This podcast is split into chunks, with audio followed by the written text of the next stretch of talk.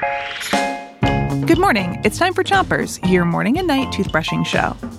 We hope you've got your passport and plane tickets because this week we're taking a trip around the world.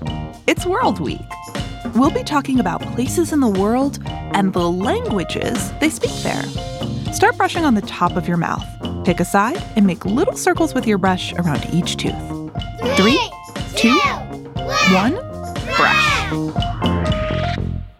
Before we start on our trip around the globe, we've got a quiz for you. We want to know how many languages are there in the world? Is it more than 60? More than 600?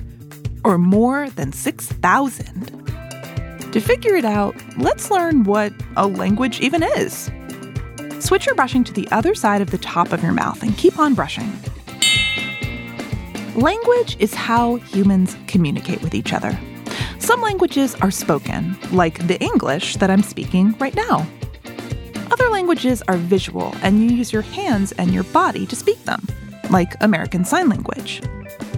But what all languages have in common is that we use them to express ideas, information, and feelings.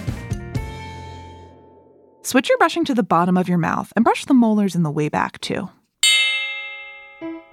People all over the world speak different languages.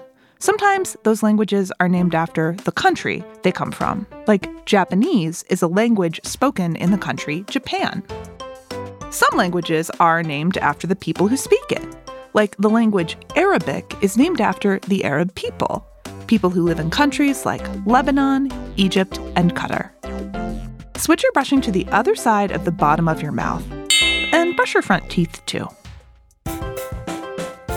So, now that you know a little more about languages, it's time to take a guess. How many languages are there in the world? Is it more than 60, more than 600, or more than 6,000?